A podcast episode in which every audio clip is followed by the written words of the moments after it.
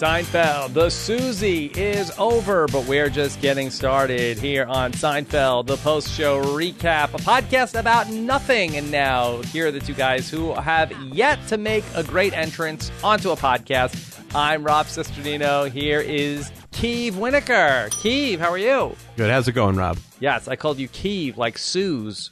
As opposed to Wheels or as opposed to Akiva? yeah, I guess as opposed to a different name that's not you. um, yeah. No, I'm, I'm, uh, you know, as long as you don't call me Weenie, that would like bring me back to like fifth grade. Okay, I won't do that.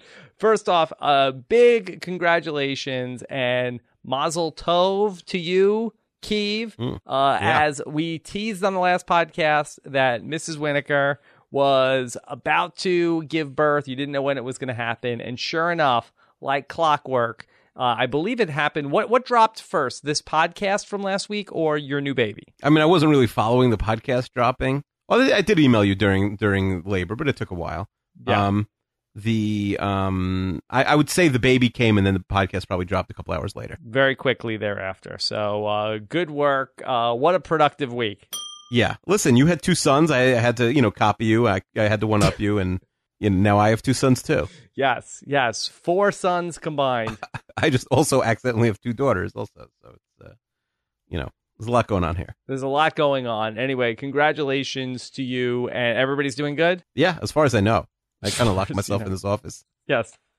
How many hours have you podcast since the baby has come? This is only the second one. I, I figured if I did extra podcasts this week, then my wife would get super annoyed. If I kept it to the normal two, I, I feel like she can't complain. But the oh, she did come in before. I told her to ask. I, I did ask her uh, if the baby could pipe down, and she like mimed pulling out all the plugs in my computer, but didn't do it. Okay. All right. Thank God that that has not happened yet. Anyway, so uh, very exciting news uh, for the Winokur family, and uh, exciting that we are here to talk about the Susie, an episode I said I didn't remember a lot about. I think that probably there is one iconic thing from this episode I would not have remembered that it was from this specific episode, and I'm referring to George's answering machine, which I'm sure we will discuss in great length. Yeah, definitely the most famous part of the Susie. Um, by the way, I you know we had we ended up having a son, but I, I didn't know what we were having, and I told you last week I didn't have a girl's name. I feel like Susie would have been very appropriate in hindsight. Yeah, Susie would have been good, but uh, no Suze uh, for you guys. I'm sorry. No Suze for you. Yeah, probably better that it's a boy. I, I I don't love the name Susie. It's fine. Yeah. What about Susie for a boy? Susie for a boy? Post gender society, right? I know, I know, but not. But like, I, I mean, I don't even love it for a girl. I, can we work on Susie? Can we workshop Susie into like I don't know something a little more modern? yeah. Uh, Suze is kind of cool for a guy, though. I could see it like as an American gladiator type name. What about like Zeus, backwards Suze? Yeah, that's something. All right. So we're going to talk about this episode from February 13th. 1997. Uh, how are you feeling? I know last week on the podcast you were under the weather. Oh, I was great. I, I was. I'm feeling. I'm feeling much better. You know, I got all my sickness in the hospital, probably with like a lot of uh, on a lot of other people, but now I'm fine. Feeling much better. Maybe it was just nerves for the baby coming. I really don't think so. I would have had nerves like the first three times when I was actually like concerned. Yeah. That- Okay. I You're don't think the it. fourth time is. Uh, Okay. All right. And now you are just on the march to baby number five. No, I, hope not. yes, one for the thumb. That's what they say. No. You're like Tom Get off my Brady. um. Yeah. Um. yeah. My Gisele, I think, is uh, is sticking with with four for now. All right. I, anything else you want to touch on before we get into this uh, Susie talk? No, although I, I will add, um, we we posted a version of the podcast last week, um, and then we updated it with a song at the end. So if you missed the song because you heard an early version of the podcast, check out the last few minutes of last week's Van Buren Boys podcast. There's a fun song at the end of it. Yeah, we did not give Mike Bloom enough credit. And I said to Keeve that I wish you would have let me know that we were dropping something like that at the start of the episode. I would have told people to listen to the end. Yeah, I, I I made I, I said- beforehand like, hey, let's do it at the beginning, and then I forgot to mention, and then I'm like, let's put it at the end. Then we forgot to set Scott the song. Listen, we were very In fairness, you had a lot on your plate Saturday. yeah. I had a, I had like I had I had uh like dad brain last week. Yeah. All right. So if anybody had an excuse, it was you. So check that out. Mike Bloom works very hard on a Martin Van Buren original song to go along with the Van Buren Boys last week. All right. So let's talk about the Susie. Uh, this is from season eight, episode 15, February 13th, 1997, right before Valentine's Day. Uh, yeah, not a Valentine Valentine's Day themed episode by any stretch, though. No, no mention of Valentine's Day. There was the pinstripe ball, but that was not a Valentine's Day tradition. And we don't know what it was. It could have been in theory, like maybe the Yankees do a ball every Valentine's Day. Yeah, but probably not. and then uh, this episode written by David Mandel. What else has he done? Uh, Mandel, he writes in a team a lot of times. Uh, he's our, he's you know, more maybe more well known as uh, you know from the league and Curb Your Enthusiasm, or equally well known. But um, but uh, Mandel, he's the big dude. Yeah. Oh, he did Bizarro Jerry. Yeah, he did Bizarro Jerry. He has a lot of classic episodes. He's really he's you know he's on the team of uh of guys who real you know Alec Berg and Jeff Schaffer who who created the league that really um you know handle a lot of key episodes in seven, eight, and nine. Okay, he's got a lot coming up in season nine. All right, so let's talk about uh, the Susie. And uh, we begin with George and Elaine in the back of a taxi, and they're talking about if George was a gigolo, how much money would he get for clients? It's a weird question for Elaine to even entertain, honestly. Yeah. And it's a weird question for George to even be asking. I can understand like two bros like discussing it. It's a, it, it is a strange thing to like ask Elaine, mm-hmm. who like there's no way Elaine's gonna like actually think that there's a figure that George could actually get. Right. I mean, George I mean, it's incredulous that he says he thinks that he would get three hundred dollars as a male escort. Um, yeah, is that like for a week? Maybe he'd get three hundred dollars. the whole thing is uh, just a bizarre line of questioning. And Elaine says, "I don't know, a dollar." I mean, I guess there are people who have like all different types, of, like weird, like you know, fetishes or whatever. Mm-hmm. So, like maybe like the short, stocky, bald guy who was, you only need one person to be into you. Yeah, and to pay that rate though. I mean, I feel like the person who's into something that weird is probably rich. Yeah. Again, I don't know how qualified he is. Also, again, there he, that Elaine talks about is this in Japan because she says that the Japanese have gotten past looks. Yeah, it's a good line. I don't, you know, I don't, I don't know how the male market works, like how how they like price their services and like who's selling it for them. I, I really am not familiar with that world. Right. I mean, from we need a we need a male prostitute card. yes. I mean, from what I've seen in TV and film, traditionally the male prostitute becomes successful for one of a variety of reasons. Uh, that in the HBO series Hung, I, that was the story of a man who was uniquely gifted as a male escort. Uh, in other films and TV shows, did you ever see the movie Loverboy? It's like an '80s movie. Yeah, where he was a. I've seen like pieces of it. It used to be like on like HBO all the time. Right. right? Where I, thought, I, and I'm having deja vu. Like we've had this conversation before about. No, I movie. definitely don't think we've discussed Loverboy. and that I believe is it like a Anthony Michael Hall. It might have been one of the Weekend at Bernie's guys. Oh no, you know, I think it's Dr. McDreamy. I think that he's the uh, pizza delivery guy, and then he delivers pizza to all these housewives that have sort of like this is pre Viagra uh, era. And that they've sort of like lost interest in their wives, and he's sort of like a virile, like 18 year old that is just having sex with all these women that order pizza with extra anchovies. Wait, so that's the key? If you order extra anchovies, that means you want him? You call the pizza place and you say you want a pizza with extra anchovies, he comes over and then uh, has sex with uh, these housewives. What What if someone just wants extra anchovies? I think that probably. I think that happens in the movie. I think that. Oh, okay. Uh, Are we then, spoiling the end of Loverboy? Right. No, that's, that's just like a, I think a gag that happens in the movie. But then I think then all the husbands find out and they start chasing him. So um, you know, it's a uh, fun-filled romp from 1989, starring Patrick Dempsey. Um, yeah, but I but is it ever? I wonder if it's like how often it's looks. How often like women are just like just give me an attractive right. Guy. So uh, basically, I think there comes down to like is there is it like one uh, it's like a hot guy, and two, it's a guy who's like maybe in the looks department is not so gifted or blessed, but really knows what they're doing with the equipment. Right. I think with with men, it would just be looks. It's ninety nine point nine percent they're looking for for attractiveness. Right, maybe not that high. Maybe like uh, you know, 98.7%? Right. There Okay, fine. Like some okay. uh, some you know uh, woman who is an expert in the tantric arts that's like some sort of a specialist that could come in but either way that george is out of his mind to think that $300 in in 1997 money is Yeah. uh, coming his way Yeah, the inflation calculator for George's gigolo-ness is not. It doesn't add up. Also in loverboy uh, kirstie alley uh, star of cheers and also the late great carrie fisher They both play housewives. yeah Oh, that's so funny. so Really, a lot, a lot of big names would come out of that. I, I feel like if McDreamy ever became a little bigger, he would have like had Loverboy destroyed, like the way Tom Cruise does with, with, like movies he doesn't like.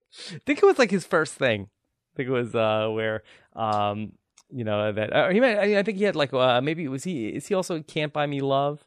I think that maybe would be the this. I do the, like the when like super big actors like start with something really embarrassing. Mhm. Like Emma Stone, who like won the Best Actress a couple days ago. Like she was, she was like on a reality TV show. Mhm. That's how she got discovered, like a singing like country music competition. yeah, Like I feel like one more one more Oscar, and she's like buying the rights to that show and like putting it in the vault. No one's ever seeing it. yeah. Okay. Uh, so yeah, he his uh, first thing was "Can't Buy Me Love" in 1987, uh, and then uh, did "Loverboy" in '89. So that was the uh, early days of uh, Patrick Dempsey's career. So we're we're way diverted. So let's go to Jerry and Kramer on the street. And they're talking about how it's dark now. It's not daylight savings time. Kramer ends up setting his watch ahead an hour because he can't wait for daylight savings time. Keeve, this is something that Kramer does in the opening of the episode. You almost feel like the, the whole episode is going to be about this. You know, all the things that happen once Kramer sets his watch forward an hour. But there's really no payoff to this other than a couple of times Kramer gives out the time in the episode and it's off. So you know, I thought about this because people definitely wrote in and said, "Hey, how come this doesn't pay off? Is this a mistake? Like, is it a flaw in the episode?" To me, not everything has to tie together in like a tidy twist at the end. Like, it's fun when the show does it, but because they do it almost every episode, it's okay if they don't do it once in a while. Mm-hmm. And it just brings a bunch of different plots, like you know, forward one percent, or it's just like a funny thing that is a recurring sort of like D E storyline. So it doesn't bother me that there's like yes they could have we maybe at the end of the episode we'll come up with like a really funny idea for what they should have done with Kramer like messing up the time. Yeah. But but it you know it, it doesn't take anything away. To me it doesn't bother me that there's no like major reveal at the end from the watch. It feels a little tacked on where if Kramer is going to, you know, do daylight savings time at, you know, early and on his own, I, I feel like that that's sort of like a thing that should be Kramer's storyline in an episode. Like what goes wrong when Kramer decides to do that? And it's just like a tacked on thing where Kramer doesn't have anything happening in the episode until really the second half where he sort of like gets Jerry involved with the bookie. He just has like a bunch of like little stories where he's like kind of related to it. Yeah, no, I hear you. Um, you just it's pumping up Kramer's storyline a little bit, I guess. Mm-hmm. Okay. Oh, so here's Mike Moffit on the street. He's back. He's the guy that called Jerry a phony famously.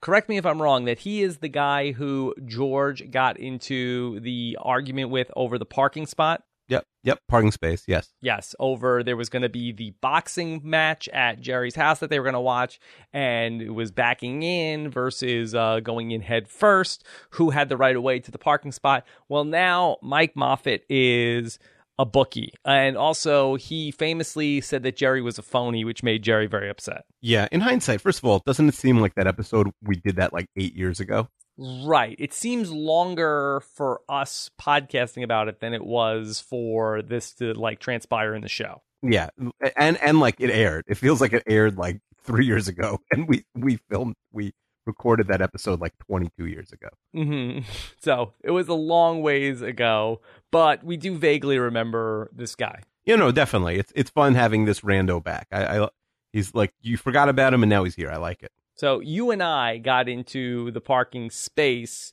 on only February 28th, 2015, which amazingly, almost exactly two years to the day of when we were recording this, March 1st, Mm. 2017. Remarkable, truly. uh Two years. I mean, that's crazy. Two years we got from episode 22 to episode 149 today. Yeah. And Keeve, all uh, seven comments uh, were remarkably positive on the episode. Are you being facetious? I, I, haven't scanned through them all yet. Uh, somebody uh, just uh, yelled Heisenberg! Exclamation point. Ah, great point, guy. Yeah, I think we were saying Was that Breaking um, Bad still going on in February of 2015? No, it was over. Breaking Bad ended uh, in September of 2013. You know, I, I I feel like I'm getting worse with like dates as I get older. Do you feel that also? Yeah, um, that's the thing. That's Like uh, I know, like I, I my my frame of reference is like when my kids were born and like Jets and Mets seasons. Like I know what was a good season, what was a bad season. Yeah. I don't know like what was happening other than that. Like you could tell me like Lost ended six years ago or like 14 years ago, and I'm I wouldn't be sure. I don't think it ended 14 years ago. no, but I also don't think it ended five six years ago. I think it was more. It pretty much started 14 years ago. It started September something of 2004. Actually, that I remember. Yeah. Um, Hornacek, one of the commenters, also was down on your ranking of the episode. Uh, 146 seems low for this episode. It's a weird episode, the parking space, right? It's almost all outside. Mm-hmm. Not a lot going on. I don't know. Maybe when we revisit when we revisit the uh, second time around, I feel like all my rankings are up for grabs again. So Okay. maybe it'll maybe it'll number one next time. All right. So Mike Moffit got a new job. He's now a bookie. He's very excited about this new line of work. Uh, do you just become a bookie? How does that work, Keeve? I mean, I, you just like announce I'm a bookie. It's like declaring bankruptcy. Mm-hmm. Just declare it. And I, I think you know, like he's clearly not really a bookie. Like you can call him, but I don't think he's really set up his operation yet. Mm-hmm. Okay. And and also like you know he's working by himself. You know you know you, you never know whose toes you're stepping on when you just announce you're a bookie. Yeah. Okay. Well, we're going to see some thumbs get stepped on uh, in this episode. Anyway, so uh, Mike asks, What time is it? Kramer says it's almost six, and uh, Mike's uh, running late. Oh, man. You got to get out of here. Um, yeah, I mean, where does this guy have to go? He's a freaking bookie. I don't know. You got to get these uh, bets taken before uh, we get to, what is it, February, before some of these NBA games start. like, is he a storefront?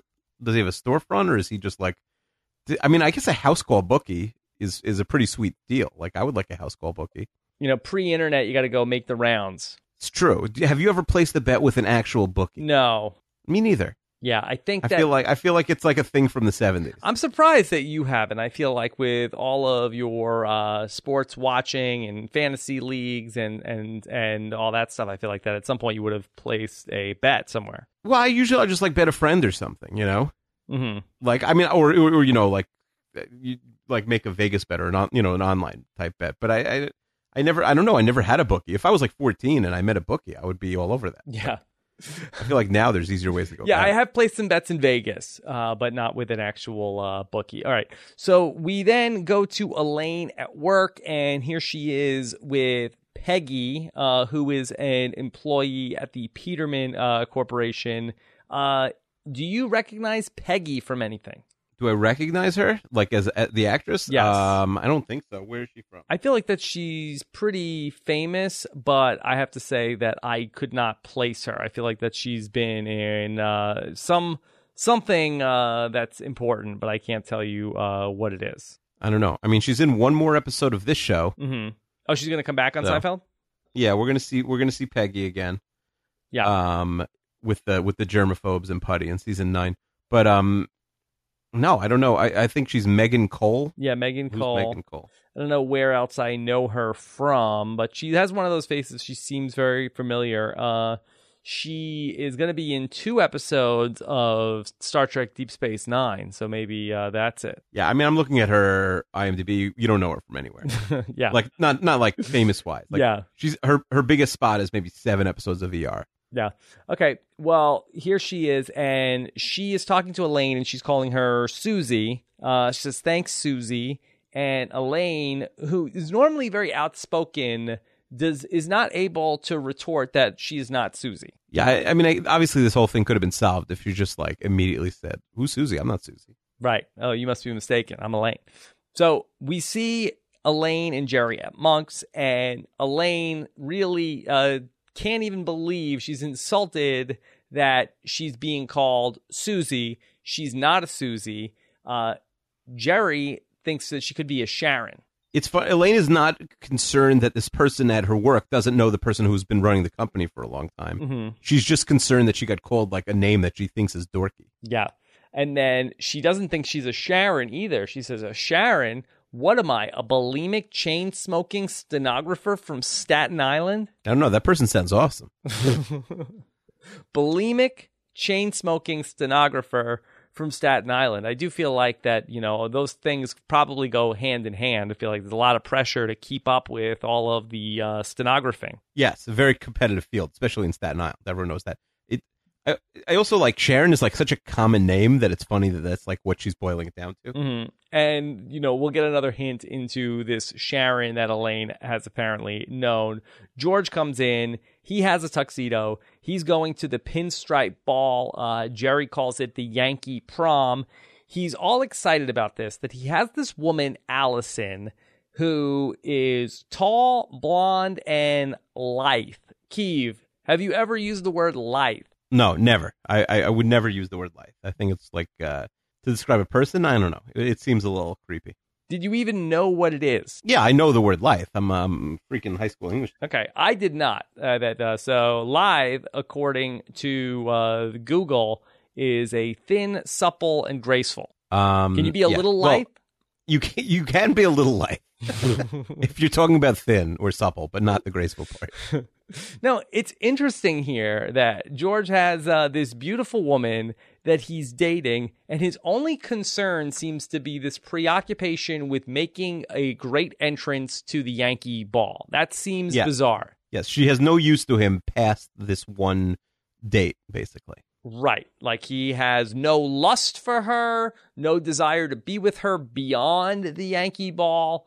All he cares about is that he she makes an entrance with him. I mean, why doesn't he just hire an escort to come Yeah. with him and make an I, I honestly, I honestly think it makes more sense for the for the episode if that's what he did. Yeah. so, uh, it's it's crazy that you know he just is like has no interest in her outside of the ball, and, and the fact that he's so concerned with he has to make a great entrance. Yeah, I right. They don't really go into too much depth about the entrance, but okay, fine. That's a George type thing. But yeah, I agree. The the prostitute should have been brought back up in some capacity. Okay, and he needs her because he has to make a great entrance. She has a dress that is backless. She needs to come in and do a twirl. I mean, th- this whole idea is like so convoluted of coming in, making an entrance, doing a twirl. It's not going to be on TV or anything like that. Like, what if like people weren't watching the door? I mean, is there like an uh, and now here is George Costanza, assistant to the traveling secretary, and his lovely date, Allison. Yeah, it doesn't seem like anybody else would care. I agree. Also, like, what if instead of like maybe a full on prostitute, what if you just paid Allison to come once she broke up with him? Oh, that's interesting. What would and then there's charge? like an argument. Well, yeah, I'm sure he bought the gown, so he's got to pay for the gown plus like three hundred. Yeah, I mean something that I've always uh, like. Again, I, I I don't know. You know, um, that you know, I, I'm like the least experienced uh, person in the world when it comes to uh, these with these things. So, like when you like in the phone book, there are like escort services, which you know that I guess the idea is that you can just hire somebody to go on a on a date with you. Again I, I don't know if the whole thing is just like one like crooked industry and people look the other way or that is like an actual business that people run. Oh no it's just an escort service and we send people out to go have dinner with these shut-ins and lonely people. I honestly have no do you know anything about this? I mean, no, no, I don't know anything about this. but so um, but I I mean, I, I just have no idea if I'm naive or if it's actually, you know, the whole thing is a front or it's actual like no, there's definitely are people who just get paid to like entertain and you know be like a wing wing woman or you know like I need to go on a you know I- like my boss is, has a wife and I need to go on a double date, so just be my girlfriend. I'm sure you know there's I'm sure there's both sides of that coin. Yeah, but this is fascinating to me. Not so much the the prostitution part. Like I get that part. The part that's not prostitution, I think, is fascinating. Yeah, I agree. I, I think it's a little interesting. Yeah, like you, so you just go on a date with someone. Like, what do you talk about? Well, I mean, whatever you want. I, I guess so. It's just it's so it, the whole thing is the whole thing is crazy. Yeah, and I would be sitting in my watch like, all right, I'm paying her like three hundred dollars for the date. Yeah, Right, I mean, like is there like pressure? She went to the like- bathroom for ten minutes. That was like you know like thirty bucks of my time. That bathroom trip. I don't know. I'd be like doing the math the whole time. Okay, so you get an escort, you go to dinner. Do you order for the escort or they can have whatever they want or do you say okay all right and let's you know you're you know you're getting paid for the night but you know the, let's keep it to an entree that's under $40 No, I feel like if you're paying, you, you got to, you know, you're taking her to a restaurant. She has to be allowed to have the entree. she's allowed to have anything she Like- wants Anything she wants. The same as you. My when my rule when I go to a restaurant, if someone's taking me out, is I, I try not to spend more than them. yeah but you're not paying the person to have dinner with you No, usually not. Rarely.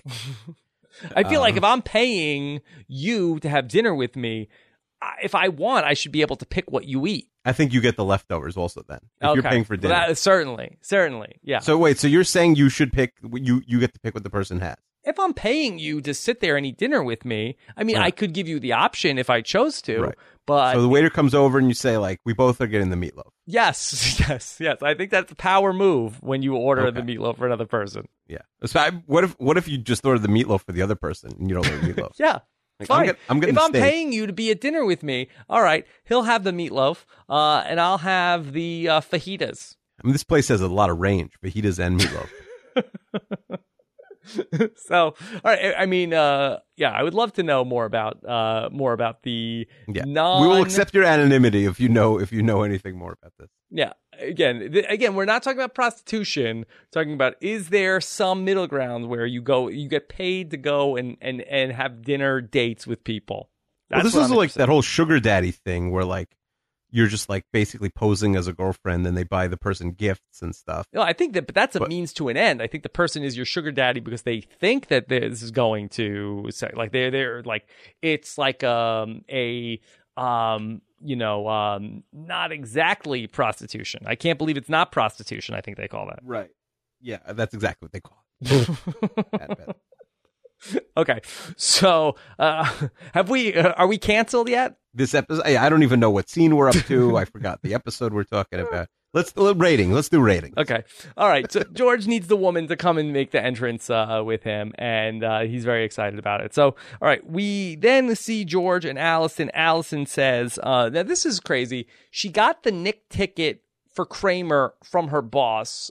Why she's getting a Knick ticket for Kramer, a singular Knick ticket that's courtside for Kramer. What Kramer is giving her in return, it, this whole favor is also absurd. It is a little absurd. Like, I guess if you're a girl- girlfriend, you say, hey, you know, anyone at my firm can get the Knicks ticket. You know, like there's one free. Listen, one courtside seat is not so insane. Mm-hmm. If it was like one seat in the loge, fine. But it's like courtside seats are really expensive and rare. It's like, all right, we have, you know, the, the, the CEO gets one and whoever, you know, one person can sit next to him. So you like your boyfriend wants it. All right, you're, th- you're, you're, you're doing him a solid. That's not so crazy to me. Okay. All right. So she says, George, we need to talk. He knows nobody needs to talk. This is a red flag. We find out in the next scene he's going to tell her he needs to get soda and he left the apartment and never came back. Yeah. So he left her in his apartment. hmm Yeah, that's right. He stayed at his parents' house. Yeah. That, that's how badly he wanted to avoid her. Yes.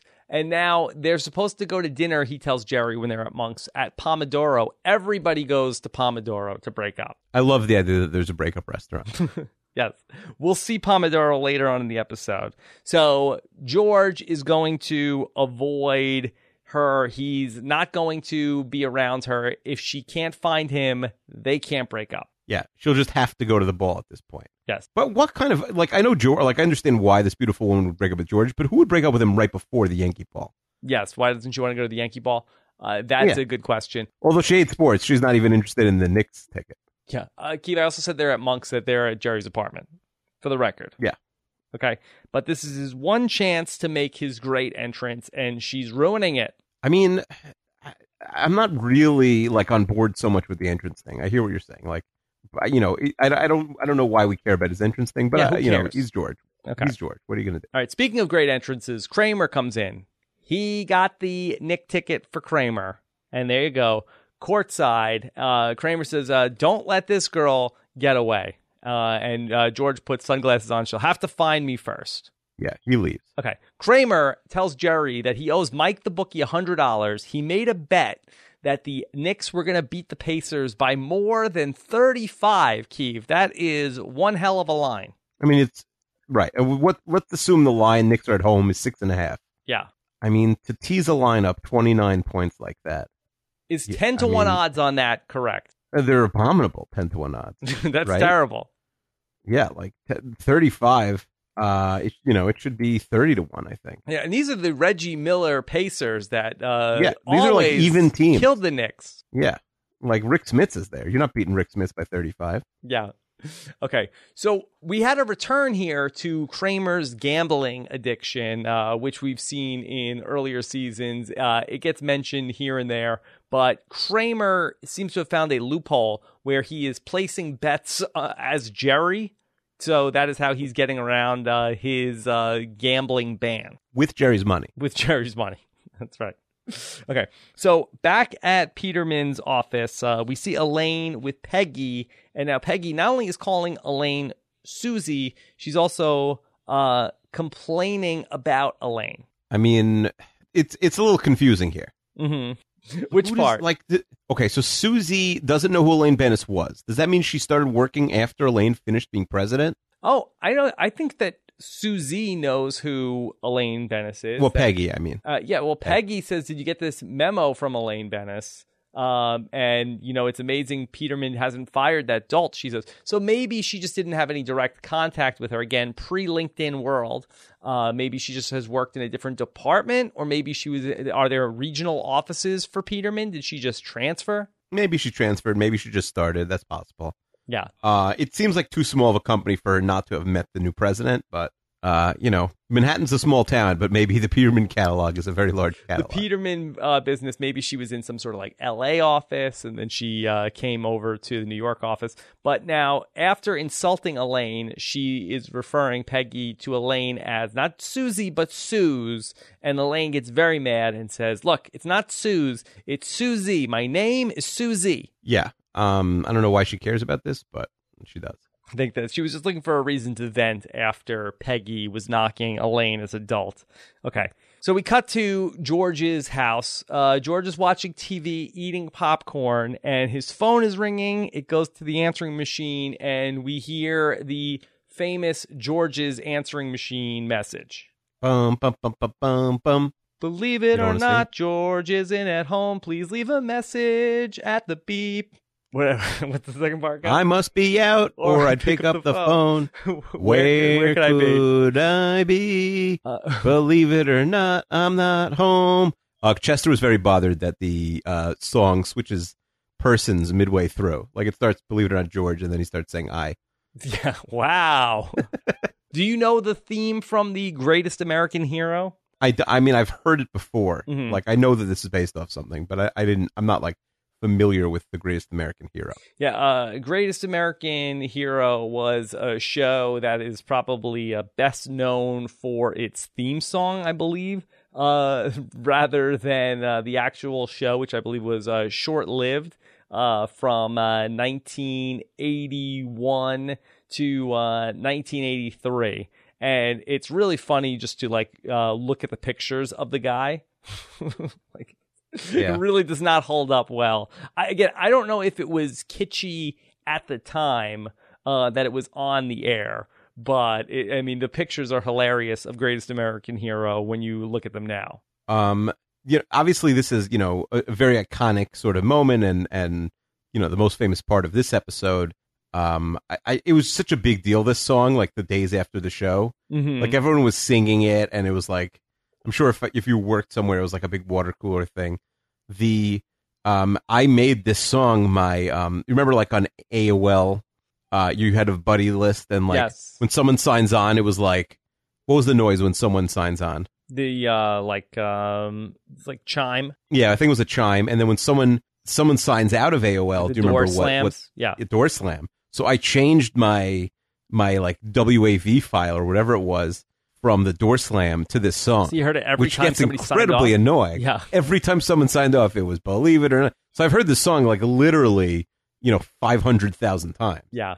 The Because like sometimes it would be three people signing off at once, so it would just like play over itself. wow, uh, it's a I mean, it could song. only lasted a few weeks probably before I had to like yeah. you know, my computer would also like the old AOL 3.0s or whatever. My computer would be like freezing, you know, every, after like eight times in a row the song played. Yeah, the actual song uh, called "Believe It or Not," which uh, goes uh, "Believe it or not, I'm walking on air." uh, that actually got to number two on the Billboard charts in 1981. So it was a popular song itself uh, in the top 40 for 18 weeks in 1981. Um, I, I, I think it's funny because this song is probably more famous now. The parody answering machine version. All right, so we hear it. It's Jerry, and uh, he's like, George, come on. I know she, you're screening the calls uh, for Allison. Uh, pick up the phone. And so he's saying, look, he, that he's to avoid her. Um, he gets a call waiting. So I, can does this work, Keeve? Can you get a call waiting, hang up your phone, and then the answering machine is to pick up? Okay, so I have a call waiting. Right, I hang up the first call. right. I, I don't think the second one goes to the answering machine. I think the second one is now dead. Mm, yeah, I'm not sure. yeah. Like so, basically, does your phone actual phone start ringing if you and, and does it need to ring like four times before the answering machine picks up? It's a good question. I, I really I don't know. I don't, I don't remember anything about like 90s phones, Okay. but it, I don't think so. Also, in the background, George has a bike and a helmet in his apartment. Yeah. What's that for? yeah. Well, when is George Costanza riding a bicycle? I mean, I don't know if he has to make a getaway from Allison, maybe. Yeah. All right. So then uh, Allison calls and she is uh, calling. She hates that message. She needs to talk to George. Call her at the office. She should just do the breakup phone call at this point. How long have they been going out for? You could do a breakup phone call. Yeah, I think you could break up over the phone. I, I, could you break up on a machine though? I mean, he's clearly avoiding her. I feel like the rules are out the window a little bit. You should not break up on a machine, but I feel like at this point, Allison's got no other recourse. Yeah. Okay. We go back to Jerry's apartment, and Elaine is there. She's mad about the Suze thing, and uh, she's upset about being soothed. She says, "What am I? Some pom pom waving backseat bimbo?" I mean, is that is that like what uh, Suze's are? No, still Sharon. You think Sharon's are backseat bimbos? Yeah, well, that's Elaine is describing this particular Sharon, who, in addition to being uh, bulimic and also uh, a stenographer, she is also a backseat bimbo. a I do chain like the term backseat bimbo. Yeah, so that's uh, that's Sharon. So Kramer comes in. He was at the Knicks game, and uh, there was an altercation.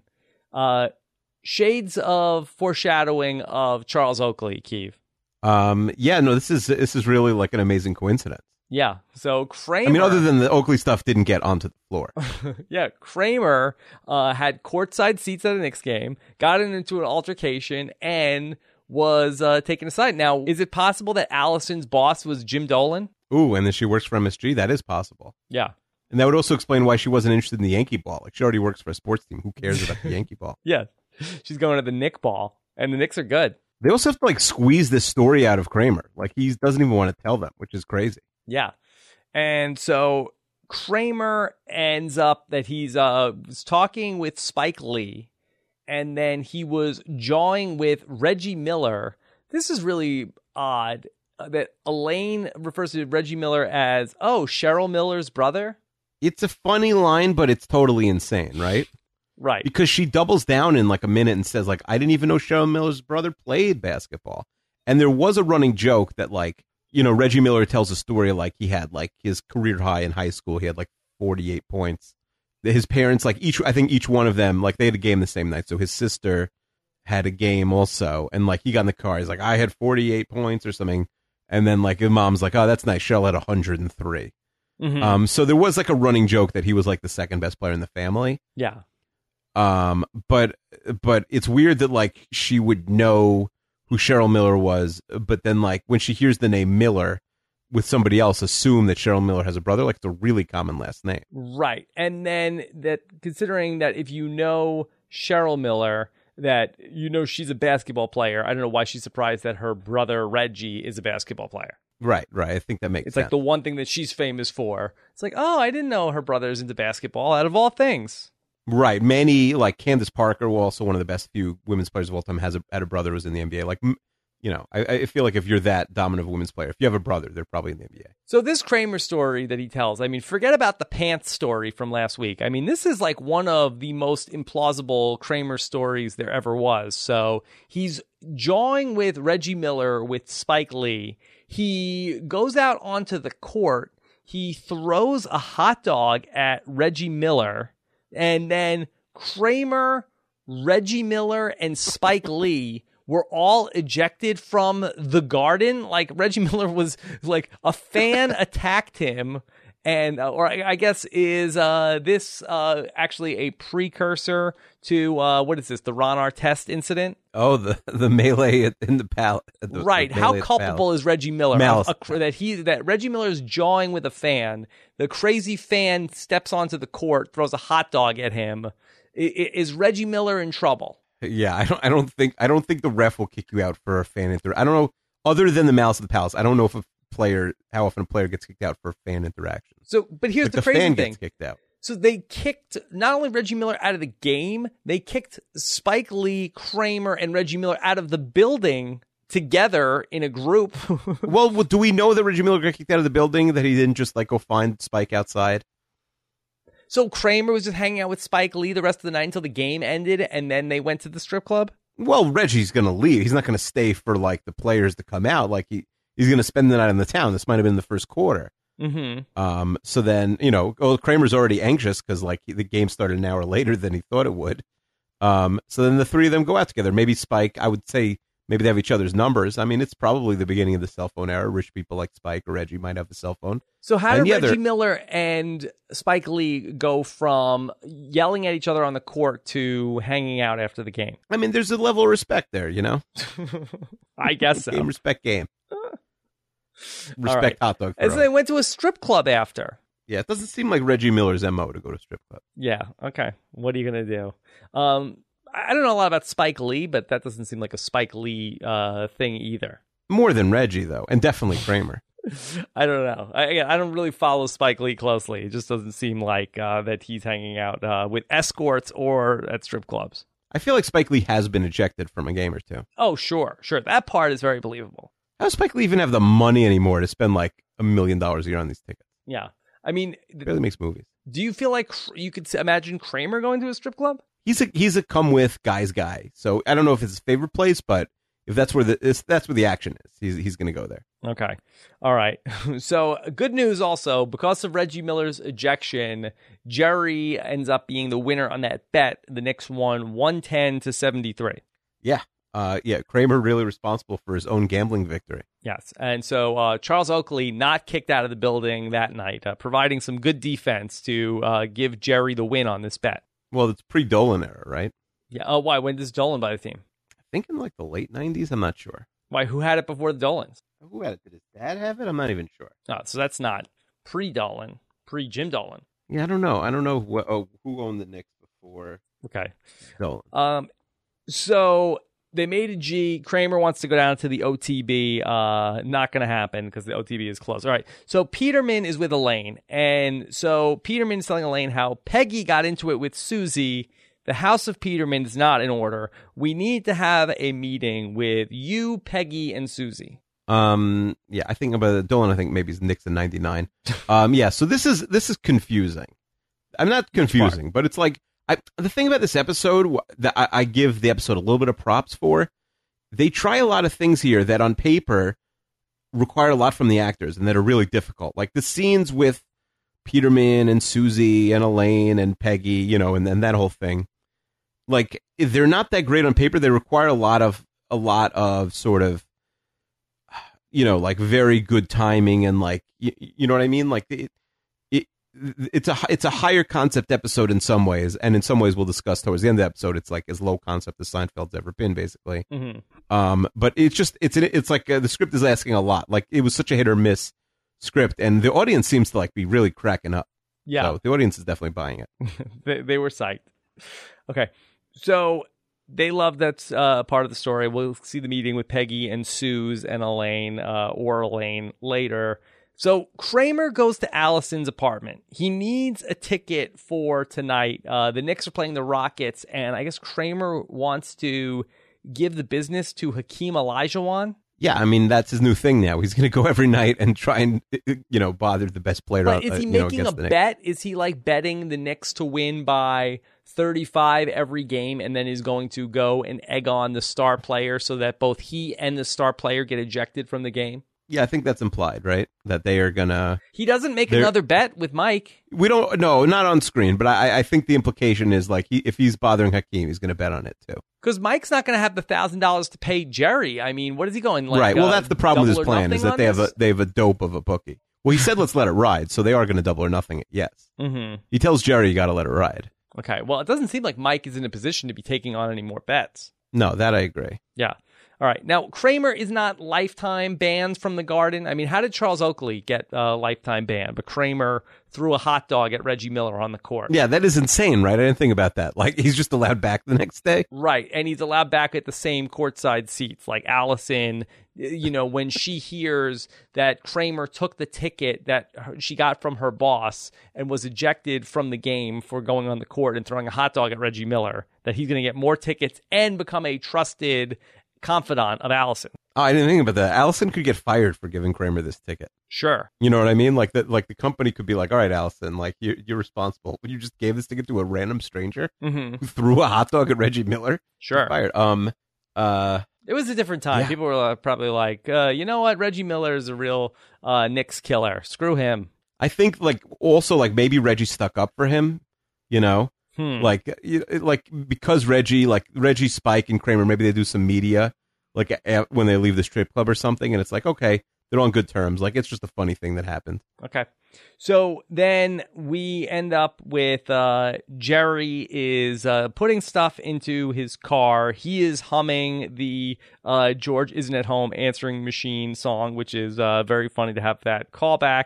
Uh, here comes Mike. He doesn't have any money to pay Jerry. I mean, you know, he's really like the worst bookie in the whole world. Not good. This is, this is very, very It's much. always it's always the other way around, right? Like you don't have the money to pay your bookie. The idea that bookie doesn't have money to pay you is unusual. Right. You would think that you got to start with like some sort of a bankroll to Yeah. be a bookie, right? Yeah, I mean, unless everyone just bet on the Knicks by like fifty that night and, and it paid through, and now he, the bankroll's gone after one day. Yeah. Maybe Kramer was like calling everybody, called like Bob Sacamano, says, Hey, I'm telling you, you got to get some action on the Knicks tonight. I got a good feeling about this. Yeah, it's possible that he just got cleaned out on you know from this Knicks Pacers game. Yeah. Okay. So Jerry's having uh, an issue with uh, the trunk in his car, and Mike is uh, trying to help. Is that what happens here? Yeah, Mike is helping him. He's helping. But what ends up happening is that Jerry closes the trunk and ends up breaking Mike's thumb. Um, yeah, I mean, it's like it's weird because it's clearly not on purpose. I don't know why Mike's all of a sudden so afraid of Jerry. He's very intimidated by Jerry, maybe because uh, Jerry yells at him and says, uh, You could act like a bookie. Um, yeah, I mean, he's a wimp. Like Mike is is pathetic. Yeah. He was much tougher when he was going to fight George over the parking spot. Yeah, I know Mike like doesn't have a lot of money, but I feel like the first thing you need in your bookie operation is a guy who's going to break someone else's thumbs, right? That's good. Yeah, if you could have Like, somebody. what's his plan if Kramer doesn't pay? Like, he's not going to beat him up. He's a wimp. You have to like have a henchman, right? Yeah. yeah. I mean, he's got like the bald head. It's kind of like a menacing look. Right. He Uh, could be someone else's henchman, but he's not his own henchman. Right, right. He's not really running a tight operation. so we see now Kramer is at dinner with George, and the episode does take a bit of a, a turn here for me, where we have Kramer as like the surrogate for Allison, who is uh, breaking up with George. It's funny. Again, it's like one of these things where I kind of put it in the category of Kramer turning into a dog when he takes the dog medicine. It's funny, but this makes no sense at all. Like, it's a funny idea. Yeah, and this is I have this in the same boat as the Susie stuff, where it's like on paper this was like either a huge hit or a huge miss, and uh, you know these like step Mandel or whoever's writing this is like stepping out there, but this is it's tough to pull off perfectly. They're at Pomodoro. Uh, there are couples breaking up everywhere. Uh, she wanted me to talk to you. She wanted to make a clean break. And she ultimately is saying to George that she wanted to get serious. And uh, George is like incredulous about this. Yeah, I mean George just got very serious. You know, maybe he's still like mourning Susan, you know, Susan, but I don't, you know, that's a weird. Like of all the complaints against George, that he's not serious. Like he's he's proven he's down to get engaged. Yeah. And Kramer is just trying to uh, break it off. And, uh, you know, he's at a point where he's looking for something more than just a good time. Uh, and George's like, wait, you or her? Uh, and so he's ultimately just breaking it off. Yeah, I mean, it, she like she could just stop returning his calls. I'm not sure you need the official breakup. Yeah. All right. So we go back to Peterman and we see Elaine, Peterman, and Peggy, and we're still waiting with someone. Elaine is playing the part of Elaine and Susie. right, depending on if he's talking talking to Peterman or to Peggy. Yeah. And so uh, Peggy says Susie has been rude. And uh, Elaine talks about how she and I have had our problems, and she's very concerned with the pronoun she and her, and talks about how that uh, they're going to work it out. And, uh, you know, very much uh, we're in like uh, who's on first territory. Yeah, it is a very it is very who's on first the um it's you know, me and her, she and I, you and I, Elaine her and and her. Susie.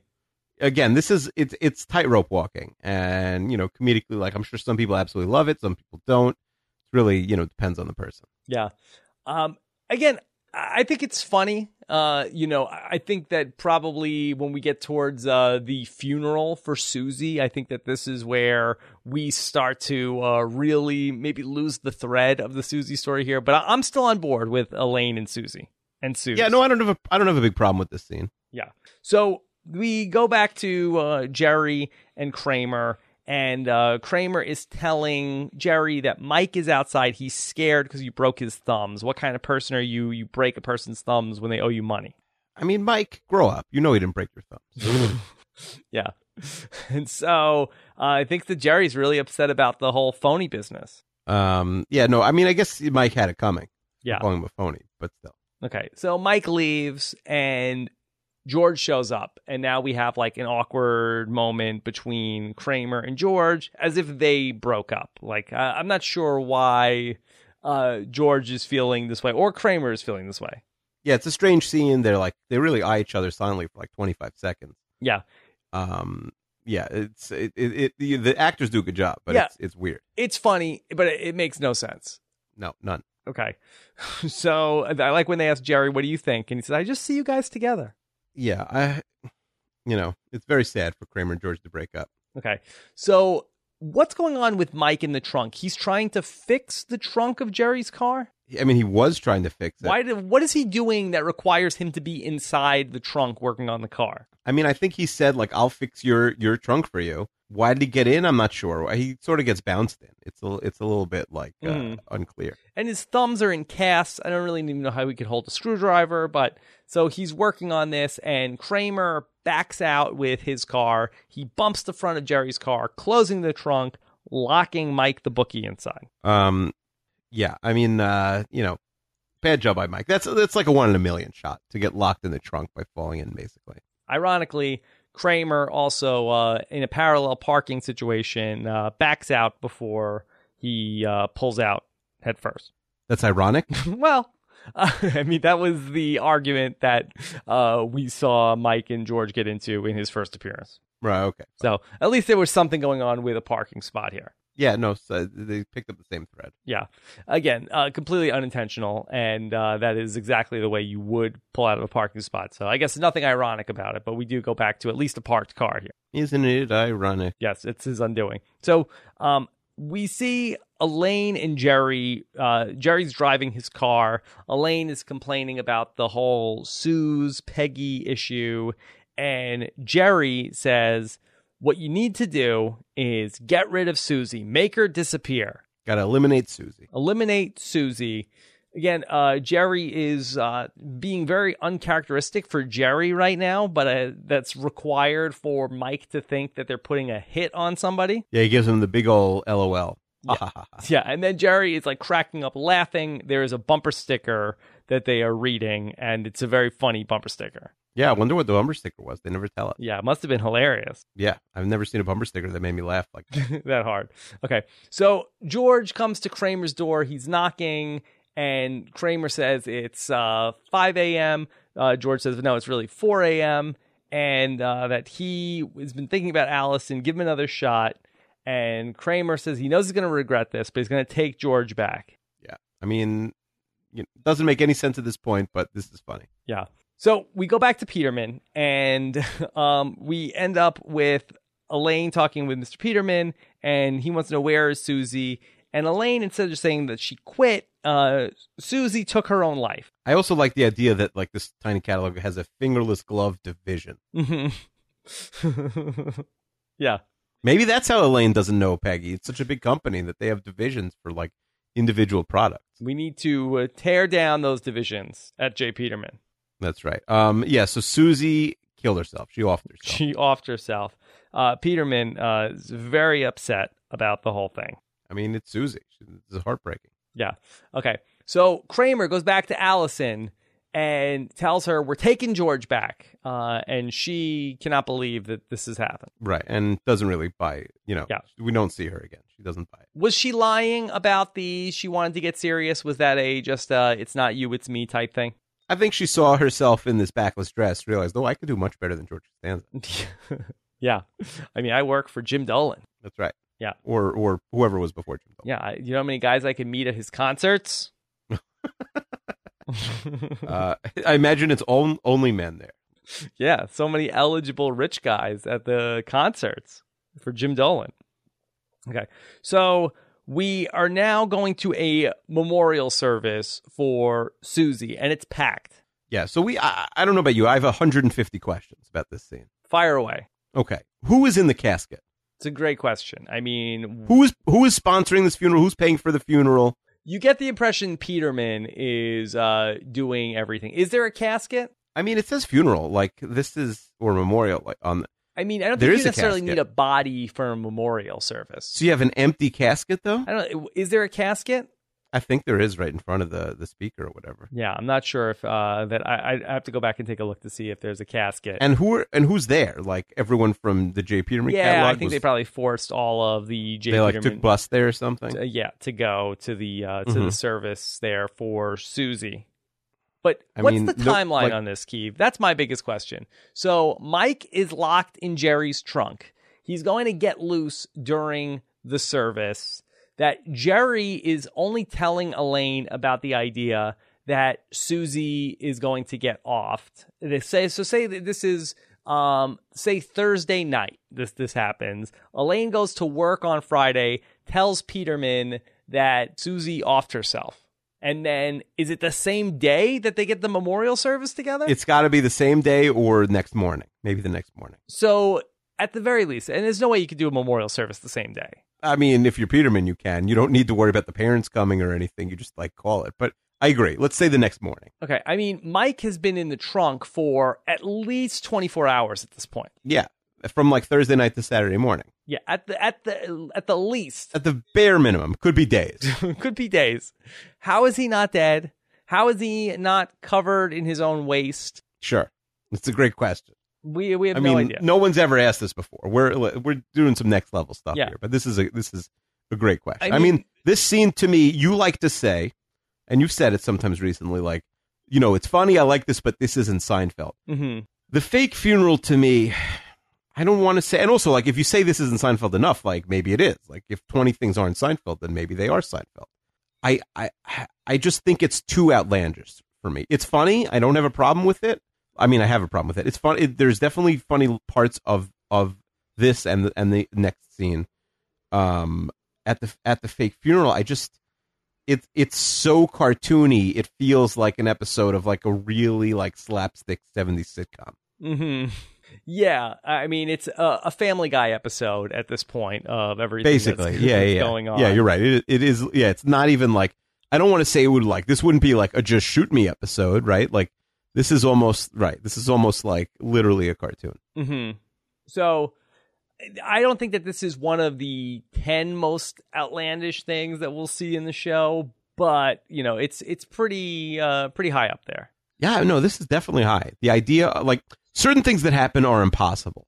hmm So, like, yes, th- something happening that's impossible, like that's almost another level, like a pig man or something like that. hmm The the the idea of like the fake funeral is like within the realm of reality. Yeah. It's not like science fiction, but it's literally like this is impossible and stupid. Yeah. Well, I think that more of the timing of Mike being in the trunk is the most impossible thing. I mean, if again, it, it depends if there's a casket or not. I think we need to uh, determine whether there's a, a a casket. But if it's just a memorial service for her, that Peterman does have the wherewithal to be able to put this together and potentially on short notice. But- sure, and and like not have the awareness to like try and figure out her last name or inviting her parents. Right. And, and then to insist that, you know, the hundreds of Peterman employees go to the, the memorial service.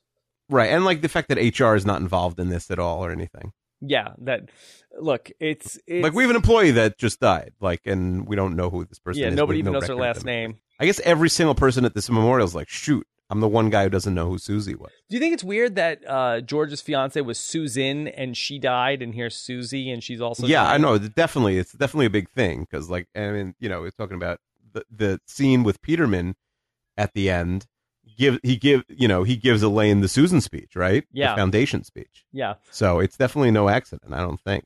but oh, you think it's no accident? So I'm looking Or at at, the at, scene. a, at a certain point in the episode, if if it was a coincidence that they gave her the name Suze, by the end of the episode, by the end of like the writer writing the episode, it's very clear that the Susan Susie thing is is a, a through line. I'm gonna say officially no casket. no, you're looking through the scene, no casket. I thought I yeah, saw a I'm casket. looking. I'm looking on YouTube. I'm looking. I'm looking at Seinfeld Susie bloopers. I know there's definitely um, episodes where we go and and it's the the same setup and there is a casket, but here I, I don't believe there is. It looks like there's a podium and I'm not seeing a casket in the room. Okay, so then it's not like that crazy. Like, yeah, her work would not have access to her dead body. hmm So fine. So they're just doing their own, you know, you know, memorial service at a funeral home or whatever. Um, that's not that insane, right? Um, but you know, in general, it is still like the idea of this guy running in and saying Jerry Seinfeld's a murderer, and then there being no follow up on that basically Yeah. is kind of insane. I mean, and in fairness, Jerry Seinfeld almost was a murderer of Mike the bookie. Yeah, of Mike. Yeah, he tried to murder you, not not uh, Yeah, not Susie. not Susie. If anything, you should be going to the police pressing charges against Jerry Seinfeld for what he did to you, not to Susie. Yeah, so this happens. Uh, what's it called? Uh, When Mike escapes, a lot of people also wrote in and said, "How does Mike know that she killed herself?" Right? Because he's just running in and he's hearing, uh, you know, Susie didn't kill, it, didn't commit suicide. She was murdered by Jerry Seinfeld. Well, how does he know that she committed suicide? Yeah, that's a good question. Could he Was he like listening outside? Yeah, he must have been listening for five minutes before he decided to run in. Yeah, how loud was the PA system? I mean, to be fair, like he probably came in. There was a PA system. He probably needed a drink first, right? Because he'd been in the the trunk for thirty six hours. Maybe he had to go to the bathroom, so it's possible like he heard five minutes what was going on. So Yeah. I think we solved that problem.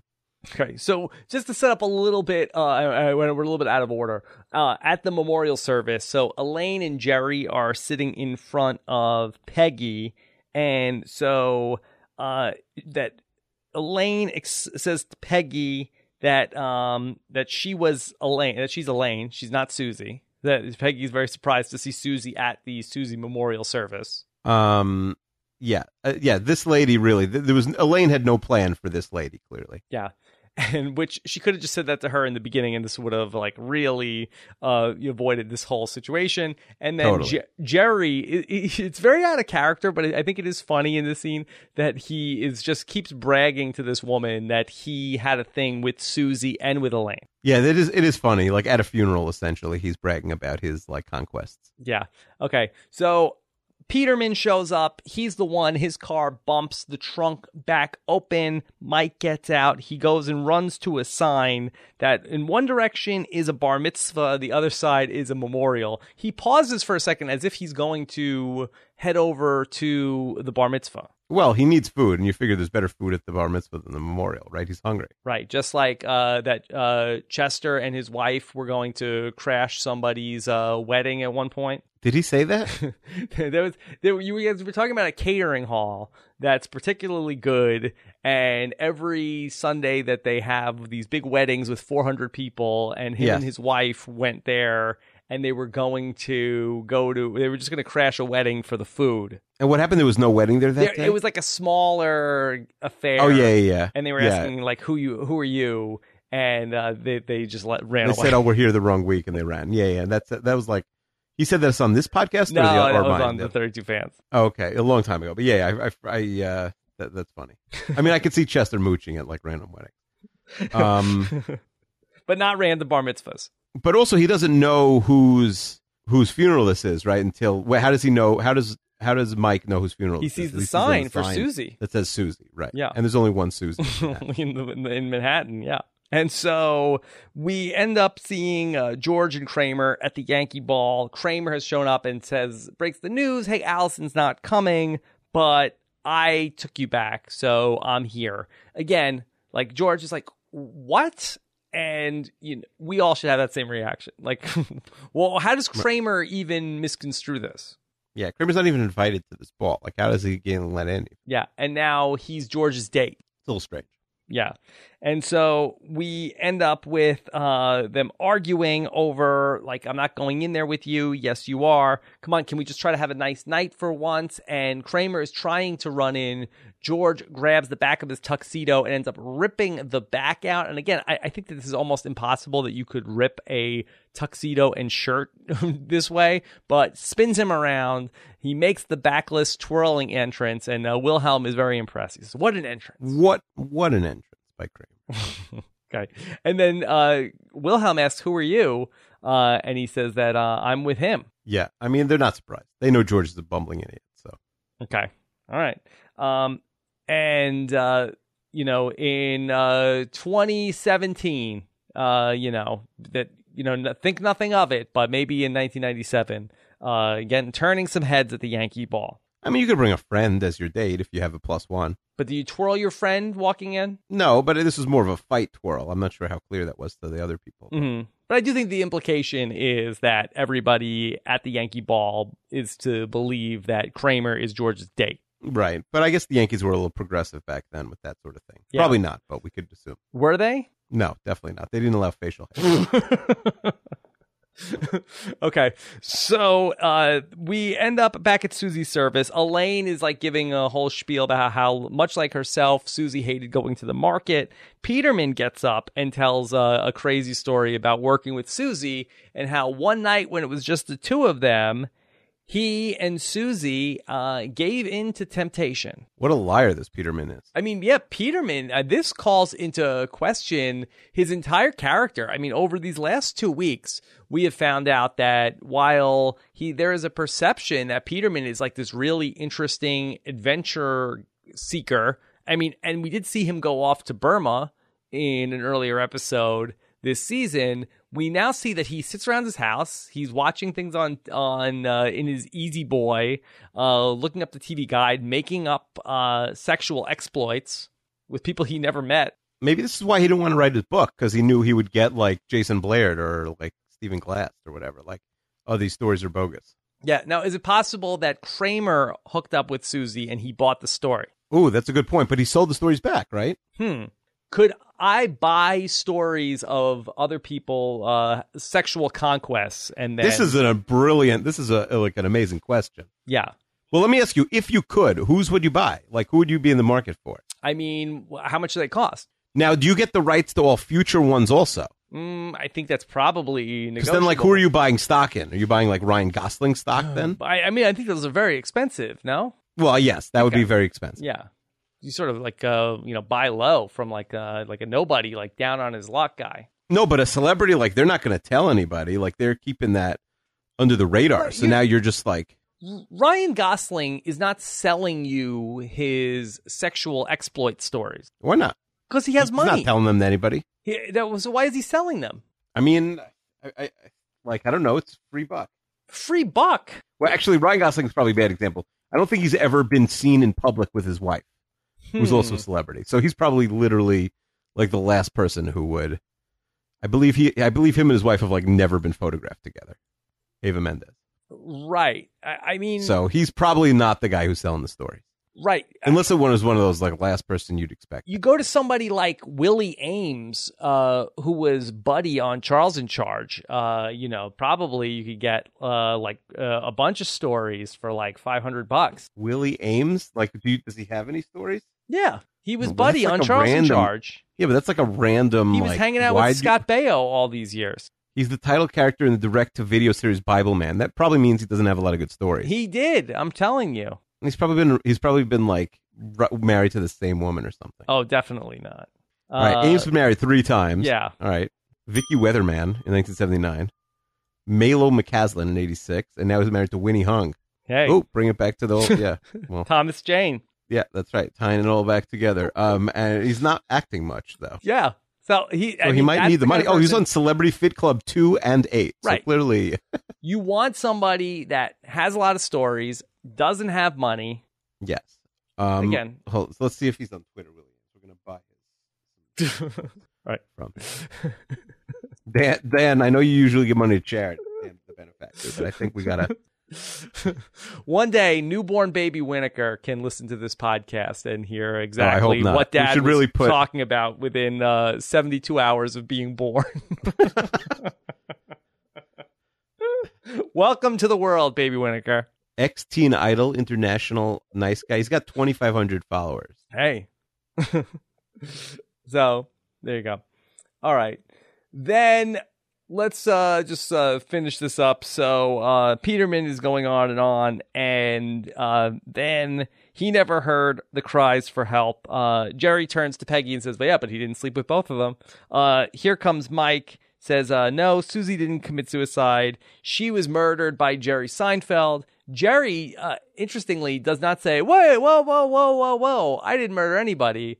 That he says, yeah, and I broke his thumbs. It's a good joke. It's a good joke, but you know, you think that there's some serious charges for Jerry to answer, considering that Sure. he locked a man in his trunk for two to three days. Yeah, because even though we know Jerry's telling the truth, his story it sounds very improbable. Like, no, no, no, it was an accident, and then he accidentally fell into the trunk after I broke his thumbs and I locked him in there. Like, it just seems, it just seems so improbable. Mm-hmm. There you go. All right, and then we get to the tag, and the tag is a reset of uh, what we saw in the season opener, where uh, Peterman is saying that he is starting a charitable foundation in Suze's honor, and uh, he wants Elaine to run it, and Elaine tells him, "No, I'm her, and she's me," and it's a great line that Peterman says, "I know exactly how you feel." he says, "I feel the same way." So uh, she can work on that, and then we get the return of the overhead uh, spinning shot. Suze. Yeah, it ends on Suze. I Yeah. assume she wasn't saying the full word Susie. Mhm. All right, there you go. All right, Keeve. Uh, let's talk through uh, our overall feelings on uh, the Susie. Okay. not the Who Suze. should we start with? Okay. Um. Well, let's go with uh Jerry and uh Jerry does you know he doesn't really have a story. Right. I mean, Jer- he's, his story is with Mike. So, Yeah, like, you know. Um. So yeah, Jerry ends up uh you know having a bl- a bet placed in his name. And that he doesn't really want to have, and then he accidentally closes the trunk on Mike's thumbs. Uh, I, I feel like that as a Jerry story, uh, this is a pretty forgettable storyline. yeah, Jerry's actually not in a lot of scenes in this episode, which is relatively rare. Like I'm closer to Um, saying that this is an incomplete for Jerry than No, I won't give an incomplete because he's got a couple good jokes at the end. I'll give Jerry a B here. I think he doesn't have a lot to work with, but it's still pretty. You know, the Mike stuff is still pretty memorable. Okay, fair enough. Uh, what about George?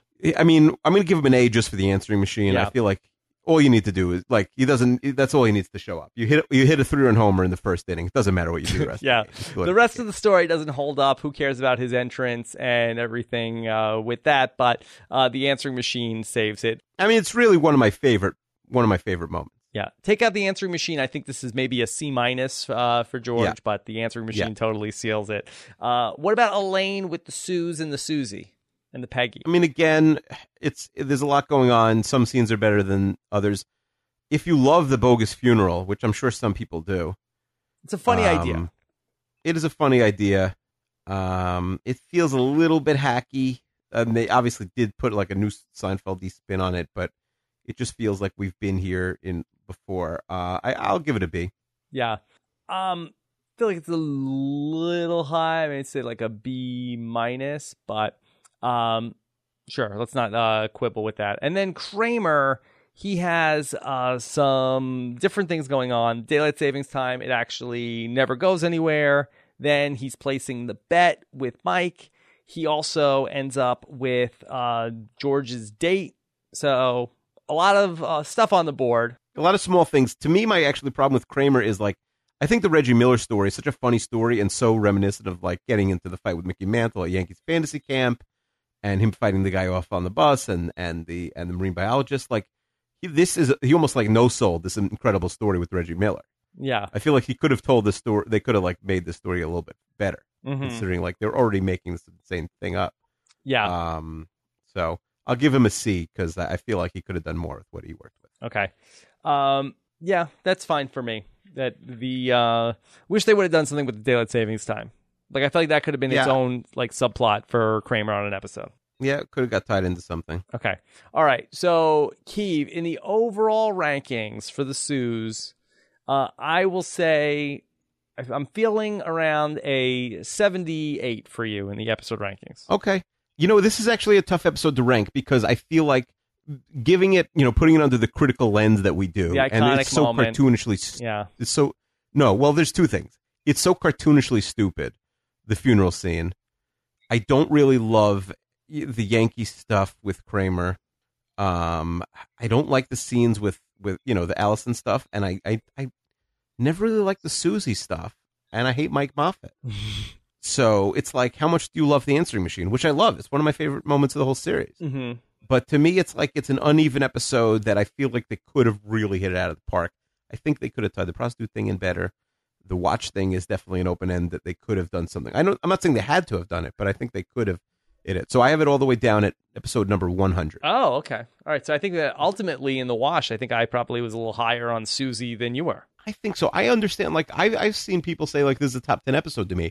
And if you love the funeral scene, if you think that's like an iconic scene, I don't have a problem with that. But you know, to me, it's just we you know really like micro analyze this Mhm. like, and, and it is just so unrealistic. Like any any any show could have written the the funeral scene if they were willing to suspend reality like that. Okay. All right, Keeve. Uh, ready to dive into the Seinfeld post show recap mailbag?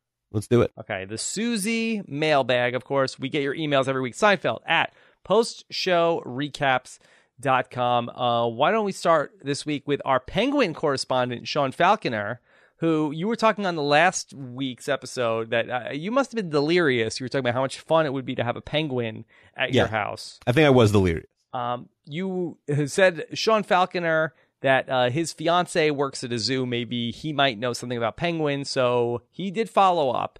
He talked to his fiance Sandy, as well as a former penguin keeper, about your penguin question from last week. Sandy's standard response for anything like this is that any wild animal can be potentially dangerous, but for penguins specifically, they can give you a good bite or a missing finger. But if you leave them alone, they'll leave you alone.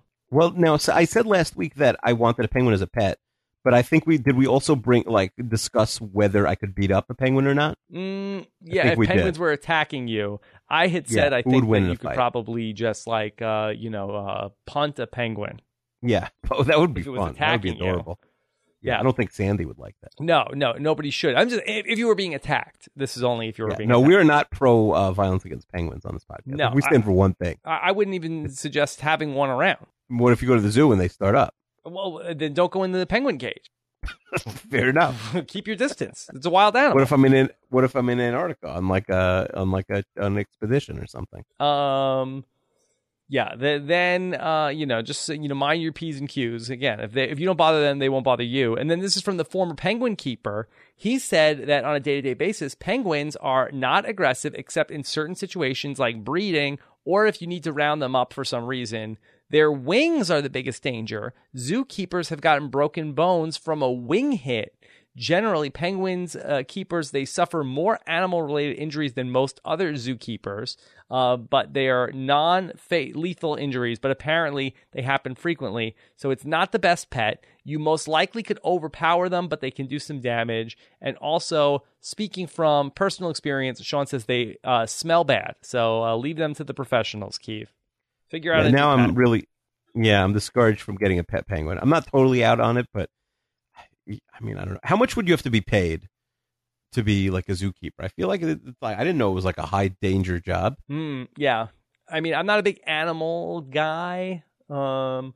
So To be like the lion tamer guy, how much would how much would you need to get paid a year? lion tamer is more of a circus job than a zoo job. No, but like the guy. Well, R.I.P. to the circus. I think that's pretty much gone at this point. I think there's still some circus that are out there.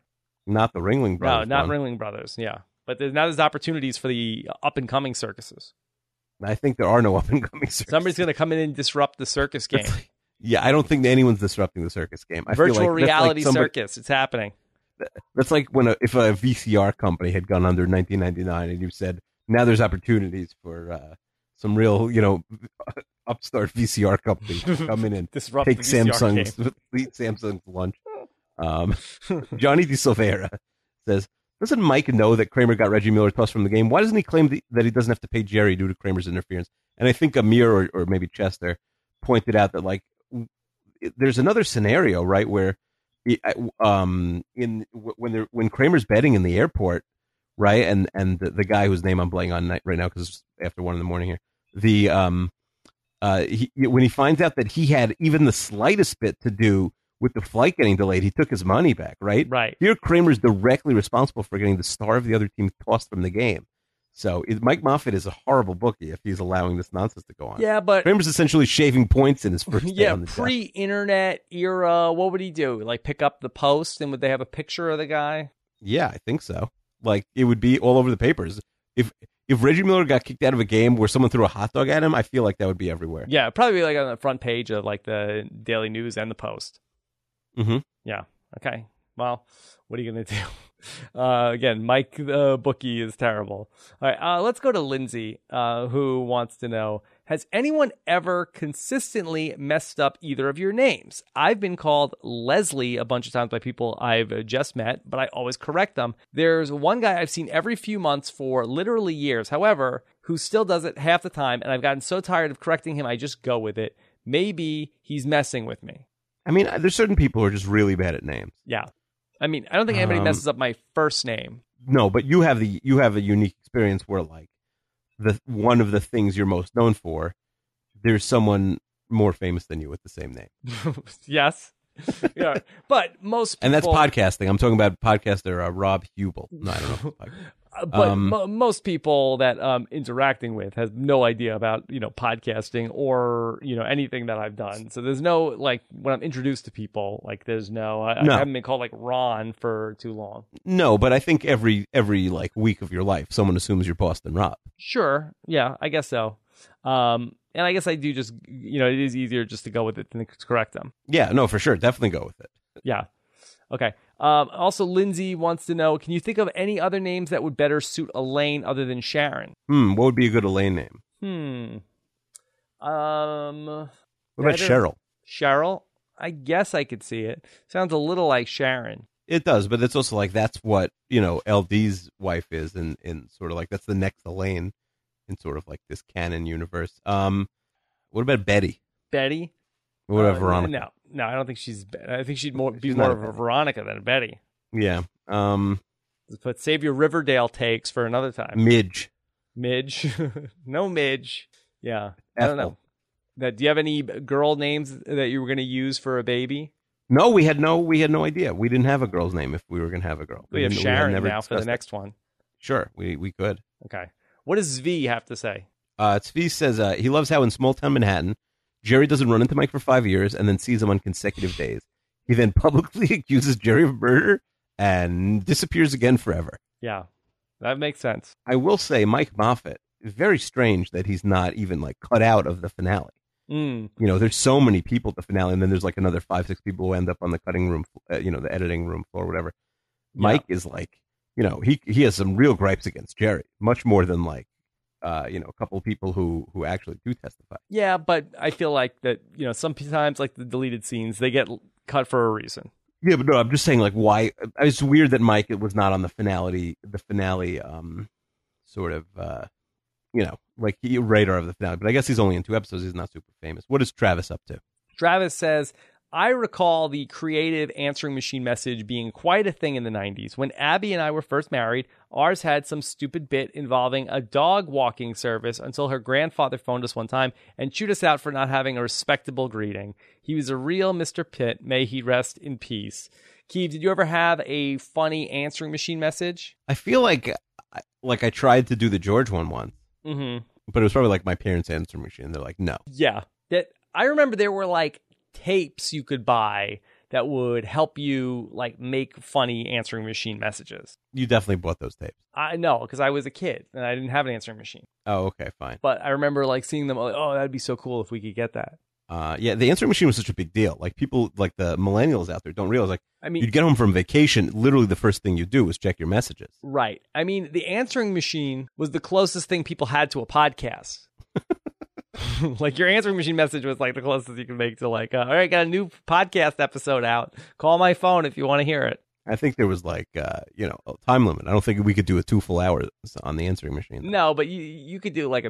a time limit. I don't think we could do a two full hours on the answering machine. No, but you you could do like a minute. Yeah. So is that where is that where your podcasting skills came from? Just like practicing on the answering machine for a minute at a time. Yeah, I think It was like time, a vine. Like you had to really like tighten the amount of time you were spending on everything. One one time in college, when I was a freshman in college, I do remember that I recorded a answering machine message. I, I first got my voicemail set up. It was like the first time I had my own phone number, and I had on my phone the voice message was I did a top ten list. That that used to be when I was in high school.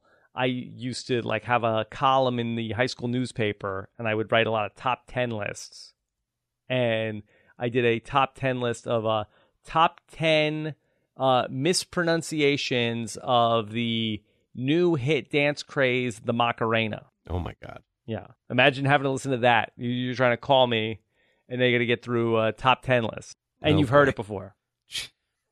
Sounds amazing. I'm not sure if you could like hit like the pound sign and skip it. Yeah, I don't know if you could skip. I was thinking that. Can you skip the answering machine? I feel like you could on voicemail. Yeah, I don't know. I haven't even listened, checked the voicemail in in ten years. Yeah.